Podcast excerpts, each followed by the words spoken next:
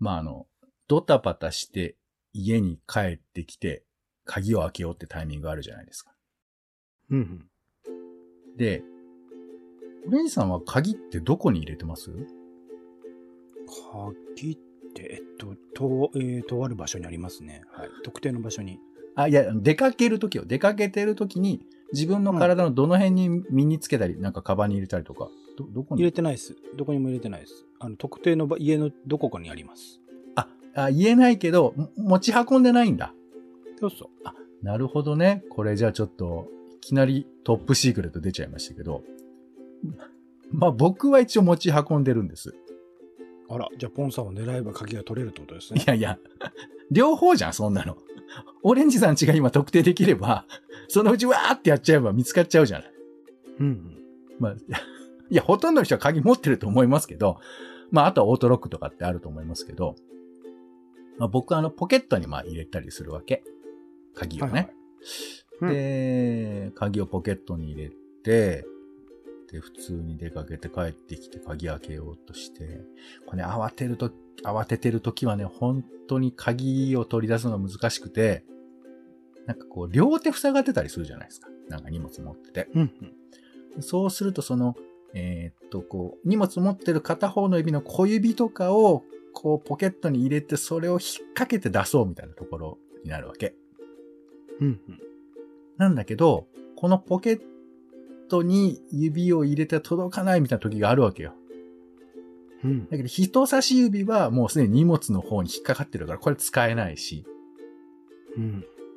で、まあ、唯一使える小指の方が、えーいける、右の小指が使えるときに、左のポケットに鍵が入ってたりするわけ。うんうんで、うわーと思ってしょうがないから、こう体をねじって、右手で左側のポケットに、えー指を入れるわけ。でそうすると、その左側のポケットの中に、あの、ポケットの中にポケットってあるじゃん。はいはいはいはい。なんか内側のね。はい。そう。あれ、いつ使うんかなと思ったら分かったよ。こういう時にね、イライラする、させるためにあるのよ。その、はい。右手で左手のポケットに指を入れて、ようやく取れそうだなと思ったら、その鍵が、そのポケットの中のポケットに入っているから、なんかちょうど引っかかって出ない、みたいな状態になって、あら。扉の前でさ、ふ、ふぐわふぐわってこう、もだえて、結局諦めて荷物を置いて、普通にポケットから手をね、いポケットに手を入れて鍵を出すっていう、なんかすごい負けたような気分になるっていう。本来はなんかポケットの中ポケットをなんかそういうなんか気軽に出せるものを入れるためにありそうな気もしますけどね。で、それは意図して入れたわけじゃなくて、偶然入っちゃったわけだから。なるほど。偶然入っちゃうと困っちゃうって話ですね。まとめた？っていう話ですね。で、今、まとめてくれた？え、ポケットないポケットの話だったんですか？この話は。いやいや、そういう、大変だったって話をしたかったわけですよ。でしょ、はい。僕はポケットないポケットについてそういう役割があるんじゃないかという話しただけ。役割とか、俺のこの、大変だったって感じをこう掴んでもらいたかったんだけど、そういうわけにいかないですかね。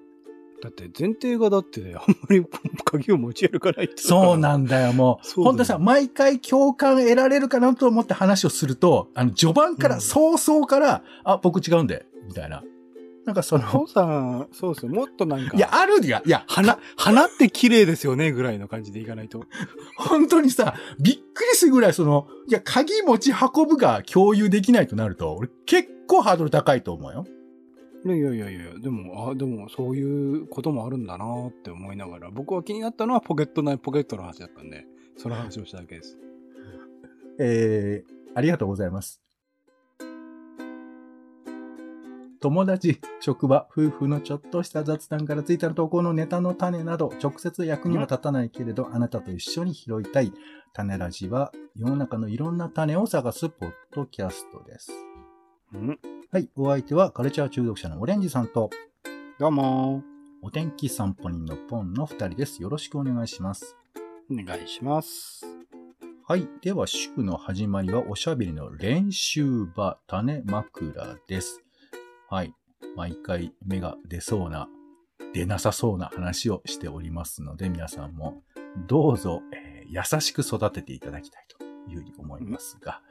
うんはい。では、まずは、えー、先週あったことですね。はい。枕なニュースです。私の方から3つご紹介します。まず1つ目。博物館などで古文書食べる害虫シミ相次いで発見外来種かということで、うんえー博物館とかでさ、まあ紙の資料なんかを食べる、えーこれ害虫なんだってシミっていうな感じでも書けるらしいんですけど、で、この害、虫も難しいですけどね、害虫ね。はいうん、まあまあ人間にとってということなのかな。はいで、その、今までいたシミとは別なシミの種類が見つかったみたいなね。うん。乳白シミっていう名前が今つきまして。うん。で、これが結構な量いるらしくて、で、調べるとヨーロッパとか中,、えー中米にいるやつらしいんです。わお。そう。で、まあまあ、これは大変だってことになっているらしくて。で、さらに調べると、メスしかいないんだって。今見つかったところね。日。で、まあ、メスだけで繁殖しているんじゃないかっていう、そういう可能性もあるらしくてです。すごい。強いやつだ。えー一応こう表現ありますよ。乳白シミ。大きさが1センチほどで、体全体が白っぽい色の鱗に覆われていて、長い触覚があるのが特徴だそうですよ。怖い。えーでもこういうもの、なかなかほら、目にさえ入るものではないけど、こういうふうなものが古文書とかをいらいつの間にかこう、食べちゃうというかダメにしてしまうと、自分たちの歴史みたいなものがこう、まあ、消えちゃうってこともあるわけじゃない。うん。ね、だから、まあ、ちょっと結構重要なことだなと思いながらも、あ、そうか、シミっていうのは虫なんだってことにシンプルにびっくりすると。まとめてその、こういうのを入れてる倉庫っていうか、あの、うん箱のところだけ消毒バーってやることとかできないんですかね？いや、だから多分もう消毒も何もそういうふうなものが入らないような無菌な場所にしてはあるんだと思うけど、やっぱどうしても出入りとかもあるだろうし、まあ人に見せるっていう時もあるでしょうから、そういう時に、まさかそこのレベルで映るは、映るとはっていうことがあるんじゃないかなとは思うんですけどね。うん。うんまあね、き最近で言えばデジタルデータとかそういうことになっていく。まあだけど、レコードのなんか保存とかさ、あとあの、フィルムあるじゃないですか、昔の映画の。ああいうものの保はいはい存も結構大変みたいだよね。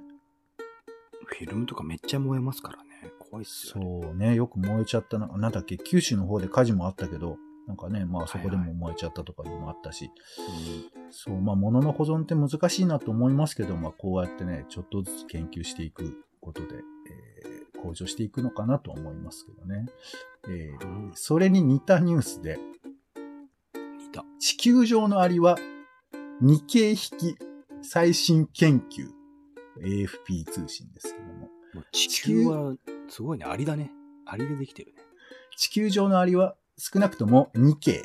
えー K は1兆の1万倍ですね。えー、日経引きいるというデータがあって、今まではなんかこう、いろんな地域の論文を集めていくんだけど、なんかデータがないところもあったりしたんだけど、アジアとかではね、少ないとか。うん。で今回は465本を分析した上で、まあ一応全地域的にということで、日経引きですって。あら。ピンとこないですよね。ピンとこないですけどう、ん一応、これアリを、えーなんかね、炭素ベースの総重量で計算をすると、1200万トン。うん？全然ピンとこない。1200万トンなんです。で、これは鳥とか哺乳類とか全部集めた数よりも多いらしいですよ。あらあら。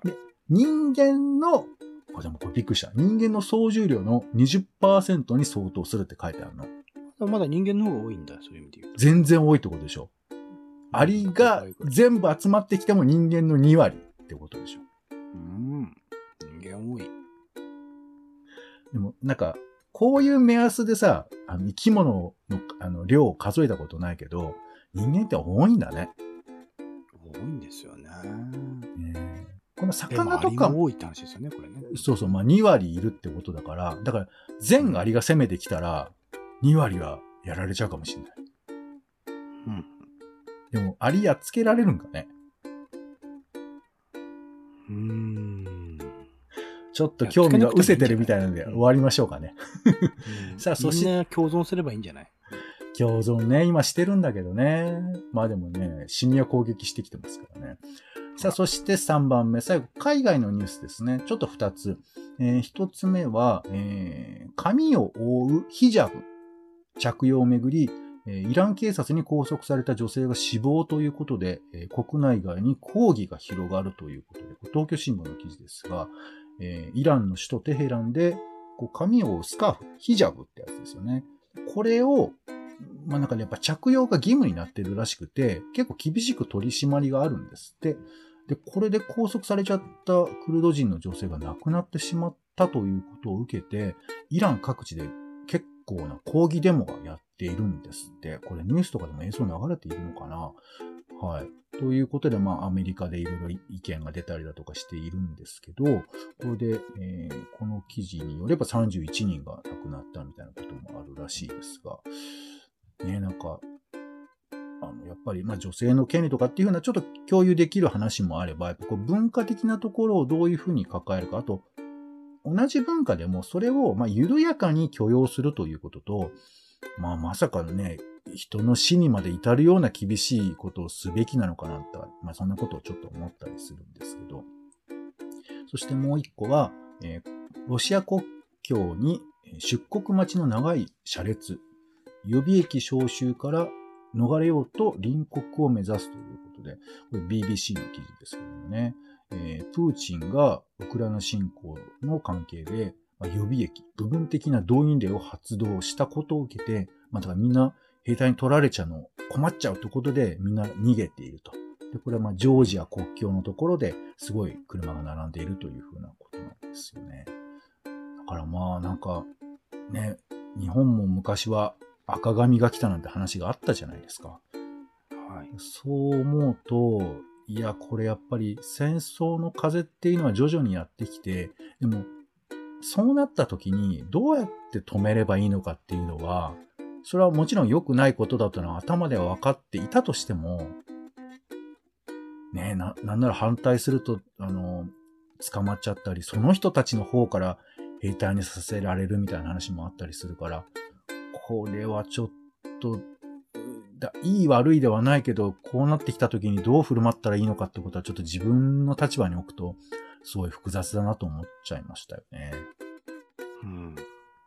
という、まあ、海外の、まあ、もし自分だったらっていうふうなことを考えるとなかなか難しいなと思うようなニュースをちょっとご紹介しました。はい。それでは枕のトピックスです。先週気になった、ちょっと話したくなった話を、ということで、えー今回ごめんなさい。二つです。はいうん。えーちょっとテレビとかを見てて思ったことなんですけどね。一つ目、えーあの、白黒アンジャッシュっていうテレビ番組がありまして、で、この中で、まあ、えーバカリズムがゲストに来てまして、で、まあ喋ってたんだけど、その時に、あの、なんか、もともと渡部さんとバカリズムさん、まあ結構仲良くて、まあ先輩後輩の中ではあるんですけどね。で、なんか仲良かったのに、なんか全然喋りかけてくれない時期ありまして、したよねってことをバカリズムさんが言ってて。で、渡部さんが、そう、いや、実はそれには理由があるんだよって話をしてて。あら。それ何かっていうと、まあもちろんその、売れたのはアンジャッシュの方が先だし、テレビにも出てて、ネタも、えー出て、やってたりするんだけど、そのバカリズムの姿、ネタとか単独ライブとか見てて、いや、凄すぎると。これはもう自分たちがあまりにもこう、なんていうか、情けないみたいな気持ちになるから見てられないと。他にもこう、バナナマンとか03とかも、なんか見ると辛くなっちゃうから見たくないんだってことがあったらしくて、渡部さんが。うん。で、この、なんというか、そういう気持ちってあるよねって、小島あったよねって言ったら、お俺もあるよって言ってて、あ、なんか、そういう感覚がその、俺もあるよって言うんだ。そう。で、俺もわかるの、なんかその感じが。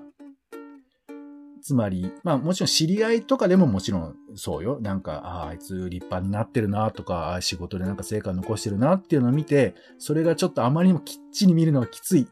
いや、見なきゃいけないところもあるんだろうけど見れないなって思いとか、あとシンプルにテレビとか見てても、いや、すごすぎて、なんか自分とちょっと近しい世界にいるとかいう時に、なんか辛いな、まあ見てらんないなっていう、まあ僕はまあ、もうちょっと年を経てるのでまた違った観念ではあるんだけど、なんかそういう気持ちってあったなと思って、えー、そういうふうに距離を置きたい時代っていう話ですね。うん、はい。それからもう一つ、えー、異世界薬局ってアニメがあるんですけど、あの、これは、まあなんていうか、あの、よくある転生ものですよ。えー、病院の薬とかを研究している男性が、まあ、えー、過労死で亡くなったことをきっかけに異世界に飛んで、で、子供になっちゃうのね。えー、なんかこの、えー、薬を司る、えー、なんか、ポジションの人の子供みたいになって、で、その子供が、えー、その薬の知識があるから、現代の。その知識を使って、その異世界の、えー、医療業界を改善していくって話なんですよ。うん。で、この中で、まあ、この、えー、異世界に飛んだ人は、まあ、要はその、えー、王、王宮の指定された、まあ、権威のある人の子供だから、まあ、なんていうかこう、国側の人なのね。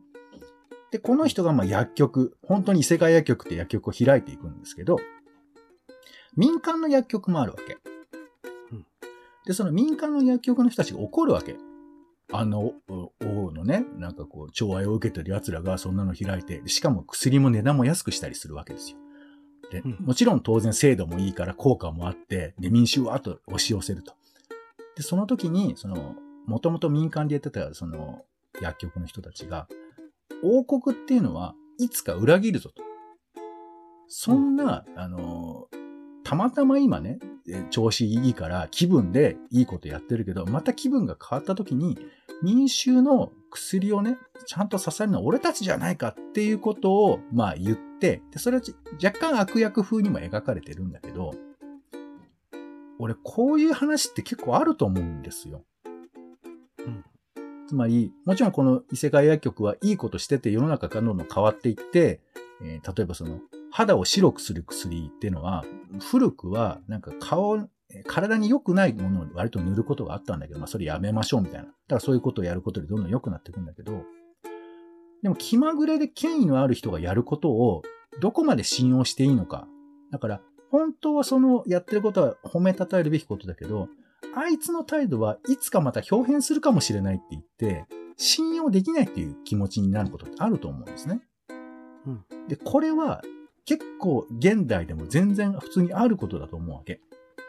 うん、いいことやってるけど、あいつは信用を置けないから、いつか裏切るぞっていうことあると思うわけ。だからこのねじれってすごい辛いじゃない。普通に褒めればいいんだけど、でも、その人の元々の素行が信用できないっていうふうなことで、で、実際そういうこともあったりするわけじゃないですか。文化的信仰みたいなさ。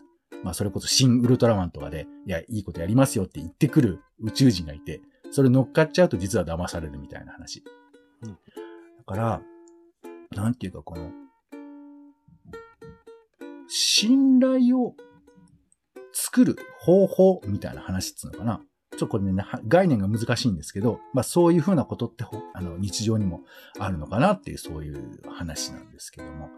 はい。ということで、ちょっと、えー、距離を置きたいって話と、信頼を作るって話、これもちょっと、えー、テレビを見てて思った話ということですが、二つ。はい。いかがでしょうか？うん。うん、信頼を置きたい。信頼を置きたいか。うん、うん、うん。なんとなくそうっすね。その、わかります。えー、それこそ、英子先生、いろいろと時代は移り変わっていくので、うん、かつてはこの人は正しかったかもしれないみたいなものが、どんどん移り変わって、今では僕はツイッターでミュートする存在になるみたいなこともあったりする。はいはい。ので、なんかそこら辺のなんか時代におけるこの気持ちの移り変わりとか興味関心、あとはまあ実際にその実情がようやくだんだんだんだん見えてくるみたいなところは多分あったりとかして、その状況状況によって変化するし、あとはなんだろう、普段はなんか、あの、いいところだけ見せようとしてるけど、いざとなった時、何かしら問題が起きた時のなんか、発言とか、この発信みたいなところを僕が疑問視するみたいなこともちょいちょいあったりするので、なんかまあ、その時代その時代で見えているものだけが全てでは絶対にないというか、何も見えてないんだよってなんか自分自身をこう疑いながら常に見続けていくことが必要で、それをなんか積み重ねていくと、なんとなくこういうことを言ってるやつは危ねえなとか、こういうことをやってるやつは危ねえなみたいな選球眼は少しは磨かれてるような感じもしてはいますけど、でも依然としてなんか自分自身を疑うっていう、自分自身の目を疑うっていうのはやっぱ大事なことだよなっていうのは思いますかね。盲信的にならないっていうね。うん。なんかちょっとアニメの話で恐縮ですけど、その民間の人たちは、民間の人たあ、民間の薬局は、民間の人たちを守るために、王様たちのそういう気まぐれなことは許さないって怒ってるのね。うんうん、で、異世界薬局の方は当然普通にこの方がいい薬だからっつっていいことをやろうとしてるわけよ。うん、だからどっちも民主のためにやってるつもりなわけ。うんうんうんだから、いや、理想はね、お互いをこう合わせて、あの、ファシリテーターがいかがですかつってこう話を調整するとか、なんか上手にこう、協力関係を作るみたいなことなんだろうけど、なんかそれはそれでまた難しかったりするじゃない。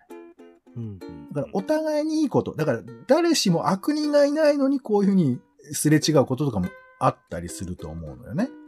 うんでそうなってくると、なんていうか、い言ってることの正当性ですらももはやないみたいなところもあったりするじゃない。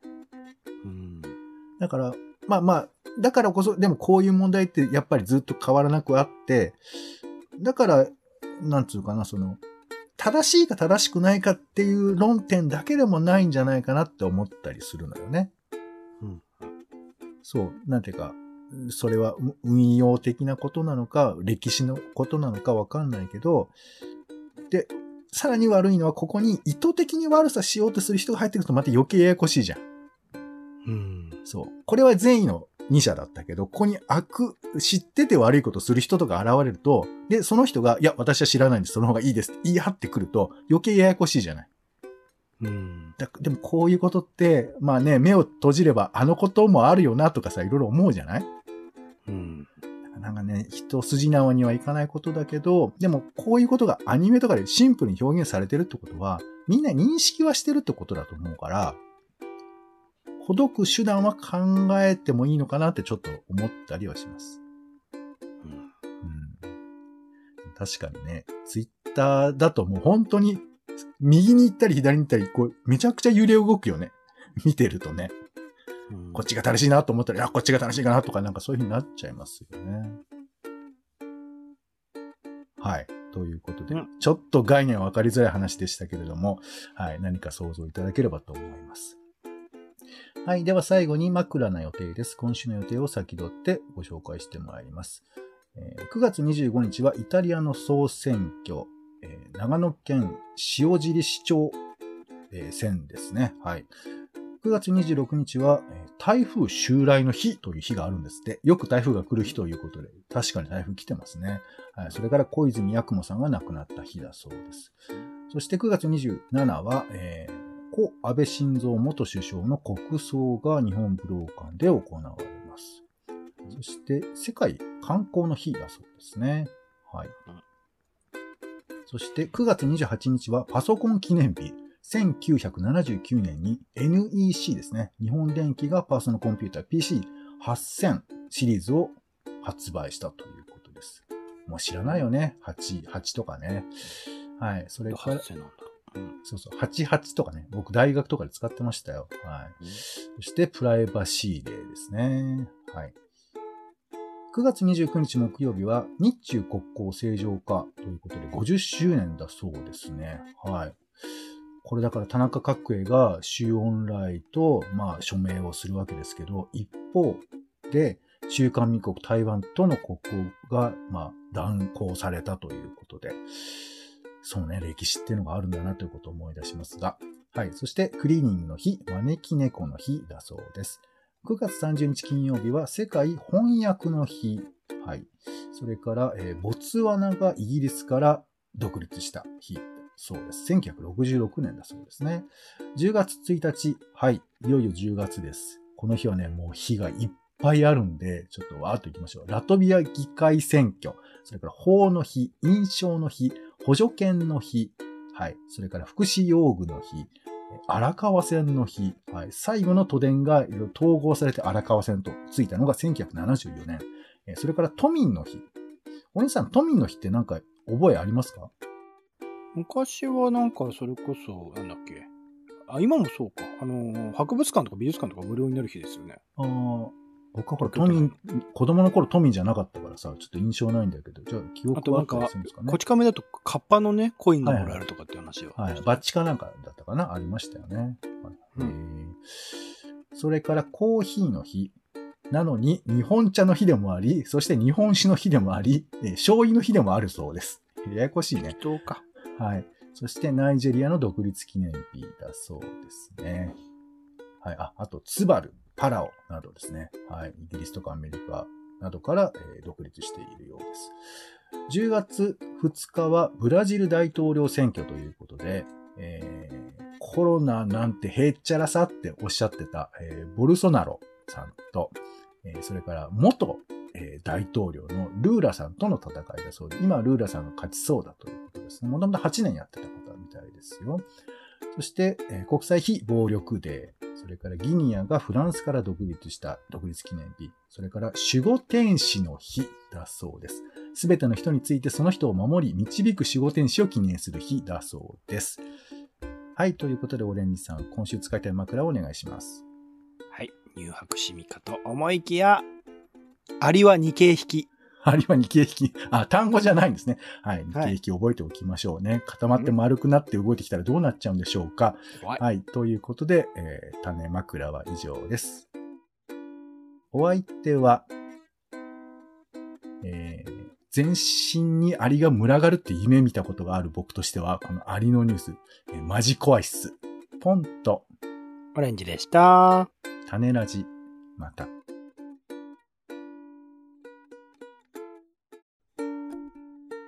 種ラジはほぼ毎日配信をするポッドキャストです。